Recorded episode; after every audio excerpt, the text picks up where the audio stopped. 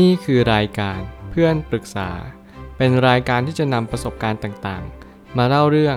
ร้อยเรียงเรื่องราว ให้เกิดประโยชน์แก่ผู้ฟังครับ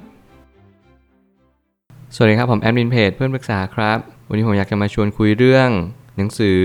Market Wizards Interviews with Top Traders ของ Jack D. Schwager หนังสือเล่มนี้เป็นหนังสือในตำนานที่ทุกคนที่เป็นนักเทรดเดอร์ทุกๆคน รวมถึงนักลงทุนด้วย แน่นอนว่านักลงทุนอาจจะไม่เหมาะสมกับเล่มนี้เท่าไหร่ แต่สิ่งหนึ่งที่คุณจะได้รับจากหนังสือเล่มนี้ก็คือ คุณจะได้เรียนรู้จากคำถามที่ว่า เราจะเป็นนักลงทุน และนักเก็งกำไรอย่าง มีความชันฉลาดที่สุดได้อย่างไร แน่นอนว่าถ้าเกิดสมมติเราเท้าความก็คือ การเก็งกำไรในตลาดหุ้น หรือว่าตลาดอื่นๆ ไม่ว่าจะเป็นตลาดของโภคภัณฑ์ ตลาดทอง ตลาดสินทรัพย์อื่น ๆ รวมถึงการซื้อขายสกุลเงินด้วยเช่นกัน สิ่งเหล่านี้เราจะรู้ได้อย่างไรว่าเรากำลังจะเอาชนะตลาด หรือเราจะพยายามดึงเงินของเขามาเนี่ยมันต้องใช้กลยุทธ์ใดกันแน่ สิ่งหนึ่งที่เราตั้งคำถามกันทั้งชีวิตก็คือ เราจะหาเงินได้ยังไงจากหลายทาง multi income เนี่ยไม่ใช่เป็นเรื่องง่าย เพราะว่าเราจะต้องมี skill มีทักษะรวมถึงมีความสามารถต่างๆ นานา ซึ่งความสามารถนี้แหละ คือสิ่งที่ผมเชื่อว่าคนเขียนเขาได้รังสรรค์แล้วก็ได้พยายามค้นคว้าหาความรู้ว่า มีนักเทรดชั้นนำของทุกๆ แขนงเนี่ย ไม่ว่าคุณจะเป็นเทรดหุ้น เทรดทอง เทรดอะไรก็ตามแต่ นี่จะเป็นสิ่งที่สำคัญที่สุดที่คุณจะต้องเริ่มต้นอ่านหนังสือเล่มนี้ เพราะหนังสือเล่มนี้แหละจะมาตอบโจทย์ของการเป็นเทรดเดอร์ของคุณ ผมเลยตั้งคำถามขึ้นมาว่า บทสัมภาษณ์ที่ทรงคุณค่ามากที่สุดในประวัติศาสตร์ ไม่เพียงเพราะว่ามันเป็นบทสัมภาษณ์ของนักลงทุน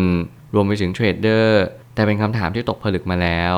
ผมคิดว่าสิ่งหนึ่งที่หนังสือเล่มนี้แตกต่างจากหนังสือเล่มอื่น มันไม่ใช่เป็นเพียงเพราะว่ามันเป็นหนังสือของบทสัมภาษณ์อย่างเดียว แต่มันคือการที่คนเขียนเนี่ยเขาได้ถามในสิ่งที่เขาคิดว่า นี่คือคำถามที่ตกผลึกแล้วจริง ๆ คำถามที่นักเทรดทุก ๆ คนอยากรู้ ก็อยู่ในหนังสือเล่มนี้ มันคล้ายกับว่าคนเขียนนี่รู้ใจเลยว่าคนอ่านเขาจะคิดยังไง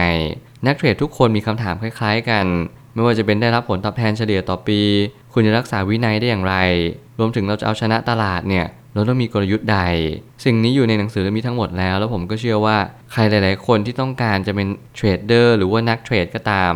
คุณจะเป็นจะต้องเงี่ยหูฟัง เปิดโสตประสาท แล้วก็รับรู้ว่าหนังสือเล่มนี้แหละ จะมาเปลี่ยนการเทรดของคุณไปตลอดการ สิ่งหนึ่งที่ผมชอบมากที่สุดก็คือคำถามที่ว่าด้วยเรื่องของการที่เราจะตัดขาดทุนได้อย่างไร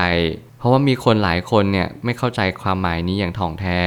หลายคนเนี่ยรู้แค่ว่าจุดเข้า แต่ไม่รู้จุดออก นั่นหมายความว่า นักเทรดหลายคนประเมินจุดออกมาก่อนหน้านี้อยู่แล้ว เขาเลยมีวินัยที่สูงมากๆ หลายครั้งที่เราไม่ประเมินจุดออก ประเมินจะจุดเข้า นั่นหมายความว่าเรารู้แหละว่าราคาที่เราซื้อมันเป็นจังหวะที่ดีเยี่ยม แต่เราไม่รู้หรอกว่าแท่งเทียนอีกแท่งหนึ่งมันกำลังจะทำไฮเดิมหรือว่ามันจะทำโลเดิม เราต้องดูก่อนว่าหน้าที่ของเราก็คือ เราจะต้องรักษาวินัยในสิ่งที่เราตั้งใจไว้เท่านั้น ต่อให้มันเป็นความผิดพลาด นั่นแหละเราจึงจำเป็นจะต้องเรคคอร์ดหรือว่าบันทึกสักนิดหนึ่งเพื่อให้เราประเมินการที่เราเทรดครั้งนี้ว่าเป็นอย่างไร การรักษาวินัยจึงเป็นอันดับหนึ่งของนักเทรดทุกๆ คน หน้าที่เราก็คือพยายามฟังเรียนรู้ แล้วก็ขัดเกลาประสบการณ์ต่อไปเรื่อยๆคำถามสำคัญกว่าคำตอบ อันนี้เป็นสิ่งที่หลีกเลี่ยงไม่ได้เลย ถ้าคำถามผิดคำตอบก็มักจะผิดไป แน่นอนว่ามีหลายเหตุการณ์ที่เราเข้าไปสัมภาษณ์ แต่เราไม่รู้จะถามอะไร นี่คือสิ่งที่เราทุกๆ คนกำลังประสบพบเจอ นั่นก็คือเราไม่รู้ว่าเราจะถามอะไรเขาดีแน่นอนว่าเทรดเดอร์ทุกคนเขาจะมีความคิดที่ลึกลับซับซ้อน เขาจะมีวิถีชีวิตที่ไม่เหมือนคนอื่นทั่วไป ไม่ว่าเขาจะนั่งดูกราฟ หรือว่าเขาจะพยายามหาจุดตัดขาดทุนที่ชัดเจนที่สุด พยายามมองกราฟ หรือว่าแท่งเทียนเนี่ยเป็นรูปแบบต่างๆ ก่อนที่เขาจะเข้าไปเทรด แน่นอนเมื่อไหร่ก็ตามที่แนวโน้มมันมา เขาจะดูก่อนว่าสิ่งที่เขากำลังจะเข้าไปซื้อเนี่ยมันคุ้มค่าแล้วก็มีโอกาสมากเท่าไหร่ ที่เขาจะมีโอกาสกำไรแน่นอนว่าโอกาสขาดทุนเนี่ยมันก็เป็นสิ่งที่เราควรจะต้องคำนึงเหมือนกัน แต่หน้าที่เราตั้งแต่เนิ่นๆเนี่ยก็คือเราต้องรู้โอกาสที่จะกำไร หรือว่า possibility of profit นั่นเอง มีหลายครั้งที่เรากำลังเล่นหุ้น หรือว่ากำลังเทรด แล้วคุณไม่เคยรู้เลยว่าคุณกำลังเข้ามาอยู่ในดินแดนแห่งใดกันแน่ นั่นจึงจะเป็นคำตอบว่าบางครั้ง เราจำเป็นจะต้อง ปรับเปลี่ยนพฤติกรรมบางอย่างในการเรียนรู้ณวันนี้จริง ๆ ว่าถ้าเกิดสมมติเราไม่รู้อะไร เราจงคิดคำถามไม่ออกและถ้าคำถามมันตรงกันในหนังสือเล่มนี้ ผมคิดว่ามันคือคำตอบที่คุณควรจะนำไปใช้เลย แต่อาจจะต้องตกผลึกกับมันสักนิดนึงแล้วค่อยนำไปใช้ให้เกิดประโยชน์สูงที่สุด มันจะดีกว่า กลยุทธ์ในการเทรดนั้นมีอยู่จริง ซึ่งแต่ละคนจะยึดหลักใดหลักหนึ่งไว้เป็นแกนกลาง และทำตามกฎที่วางเอาไว้อย่างดีแล้ว ซึ่งความผิดพลาดยังคงมีอยู่ แต่น้อยลงอย่างมาก เมื่อความผิดพลาดซ้ำแล้วซ้ำเล่าของเรา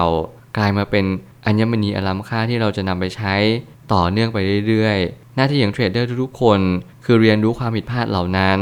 เขาไม่พยายามผิดพลาดบ่อยๆ แต่เขาจะพยายามผิดพลาดให้น้อยที่สุด และให้ขาดทุนน้อยที่สุด ไม่ว่าจะเป็นนักเก็งกำไรนักลงทุนหรืออะไรก็แล้วแต่ คุณจะเป็นต้องเรียนรู้ในเรื่องของการตัดขาดทุนให้ถ่องแท้ เทรดเดอร์ทุกคนเนี่ยจะมีความคล้ายคลึงกันเขาจะยึดหลักกลยุทธ์เพียงแค่กลยุทธ์เดียว ไม่ได้หมายความว่าเขาจะมีหลายกลยุทธ์ไม่ได้ เพียงแต่ว่าเขาจะเอาสิ่งที่เป็น main idea ของเขาเนี่ยวางไปก่อน แล้วเขาค่อยเอา complementary idea เนี่ยแทรกเข้าไปมากกว่า นั่นจึงเป็นเหตุผลว่าทำไมหลาย ๆ คนถึงไม่สามารถเอาชนะตลาดหรือเอาชนะพอร์ตของตัวเองได้ นั่นก็เป็นเพียงเพราะว่าเราไม่รู้ว่าเราจะต้องเอา main idea นี้คืออะไรสิ่งที่ผมใช้ก็คือทุกๆ ครั้งเราต้องเอา main idea อย่างเช่น หุ้นนั้นหรือว่าสินทรัพย์นั้นต้องเป็น uptrend เท่านั้น นั่นคือหน้าที่เราที่เราจะต้องเข้าไป พอเราตรวจสอบแล้วเราก็ต้องดูสิ่งหนึ่งที่สำคัญก็คือ มันมีข่าวมารองรับหรือเปล่า ถ้าเกิดสมมติมันไม่มีข่าวมารองรับปุ๊บนั่นคือเราอาจจะยังไม่ต้องเข้าไปเทรด เราจะต้องดูแนวโน้มก่อน สิ่งหนึ่งที่คุณจะต้องไม่รีบก็คือ คุณจะต้องไม่ซื้อหุ้นในทุกๆ ราคา คุณจะต้องมีราคาที่มั่นใจแล้วว่านี่คือแนวรับจริง ๆ ถ้าเกิดสมมุติว่าการหลุดแนวรับนี้มันเกิดขึ้น ตามมาด้วยวอลุ่มที่สูง คุณอาจจะต้องตัดขาดทุนไปก่อน หน้าที่เราก็คือต้องมีกลยุทธ์หลักก่อนว่า คุณจะดูหุ้นเหล่านี้เนี่ยแล้วก็พยายามสังเกตการเข้าอยู่ใน watch list เนี่ยด้วยเหตุผลอะไร ถ้าเกิดสมมติคุณไม่มีเมนไอเดียแล้วปุ๊บ ทุกอย่างมันก็จะกลายว่าคุณไม่เข้าใจว่าเอ๊ะนี่คือเทรนขาขึ้นหรือขาลง นี่มันถึงแนวรับแล้วทำไมมันถึงหลุดแนวรับ จริงๆ ในความหมายที่การดูกราฟก็คือ มันอาจจะไม่ใช่แนวรับหลักก็ได้ แนวรับหลักก็คือเราอาจจะเห็นมันถึงจุดในราคานั้นเนี่ยซ้ำแล้วซ้ำเล่า แล้วเกิดสมมุติจะให้ดีที่สุดก็คือดูกราฟมันเป็นหลัก นี่คือจะเป็นเหตุผลที่เราควรจะยึดเอาไว้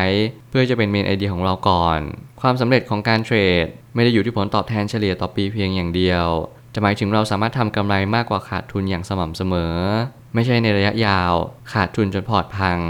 นี่คือสิ่งที่ผมเห็น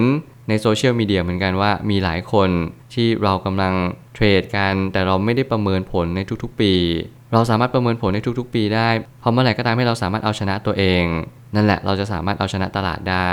หนังสือเล่มนี้มาเป็นเพียงไกด์ให้เราทำตาม top trader เทรดเดอร์ชั้นนำต่างๆ ทั่วโลก แต่เขาไม่ได้จะบอกว่าให้เราเทรดตามเขาแน่นอนว่าสิ่งที่เป็นคำถามอันสำคัญที่สุดทำไมเราถึงเข้ามาในตลาดหุ้นทำไมเราถึงเข้ามาเป็น นักเก็งกำไรหรือว่าเทรดเดอร์หน้าที่ของเราก็คือพยายามหาตัวเองให้เจอว่า ต้นกำเนิดของการที่เราเข้ามาในตลาดเนี่ยมันคืออะไร ทุกคำถามที่ผมเชื่อว่ามันเป็นคำถามที่สำคัญ มันไม่ใช่คำถามของการถามถึงกลยุทธ์ เพียงแต่ว่าเป็นคำถามว่าเราเข้ามาเพราะอะไร แล้วเราเคยขาดทุนไหมการให้เราเจอการขาดทุนเนี่ยทำไมเรายังถึงทู่ซีดึงดันที่จะอยู่ในตลาดนี้ต่อทำไมเราไม่ตัดขาดทุนแล้วเก็บเงินกลับบ้านไปเลย มีหลายคนที่มีความคิดคล้ายกัน ที่จะเป็นนักเทรดเดอร์มือฉมังเนี่ย ก็เพราะว่าเขามองว่าเขาสามารถทำได้ นั่นคือหน้าที่สำคัญไม่ใช่จะสำคัญกว่ากลยุทธ์และกระบวนการใด ๆ ทั้งสิ้นบนโลก เพราะนั่นคือหน้าที่ของเราที่เราจะต้องเงี่ยหูฟัง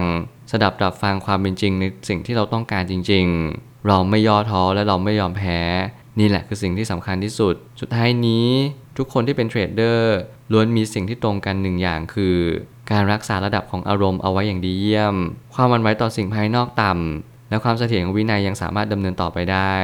หน้าที่ของเทรดเดอร์ตอนนี้ก็คือ เราต้องรู้ว่าตลาดที่เรากำลังเข้าไปเล่นเนี่ยมันให้ผลตอบแทนยังไงบ้าง โดยดูจากค่าเฉลี่ยต่อปีก็ได้ว่า เอ๊ะ สินทรัพย์นี้มันเติบโตมากขึ้นหรือเปล่า หรือมันกำลังลดลง ดูแค่นี้เราก็จะรู้แล้วว่า ถ้าเกิดสมมติกราฟที่มัน uptrend เนี่ย อย่างน้อย 20%ต้องมา ถ้าเกิดมากกว่า 20%นี่เราก็ดูแนวโน้มไว้เลยว่านี่คือตลาดกระทิง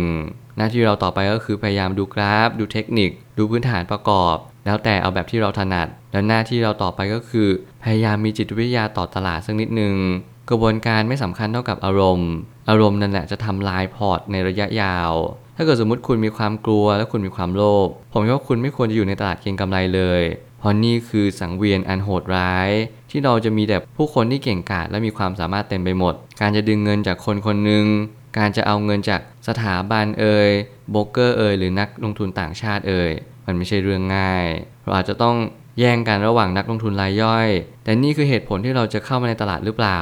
ผมคิดว่าหน้าที่เราไม่ใช่อยู่ที่ว่าเราจะดึงเงินจากใครทั้งหมด เพียงแต่ว่าเรารู้ว่าเราสามารถที่จะเอาชนะตลาด โดยการที่เราดูกราฟเป็นมีวินัย และรักษาระดับอารมณ์เอาไว้ให้คงที่ นี่แหละคือเป็นเหตุผลที่เราจะเป็นนักลงทุนมือฉมังในอนาคตสืบไป ผมเชื่อว่าทุกปัญหาย่อมมีทางออกเสมอ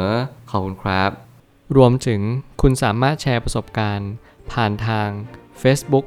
Twitter และ YouTube และอย่าลืมติด Hashtag เพื่อนปรึกษาหรือ f r ร e n d t a l k a ด้วยนะครับ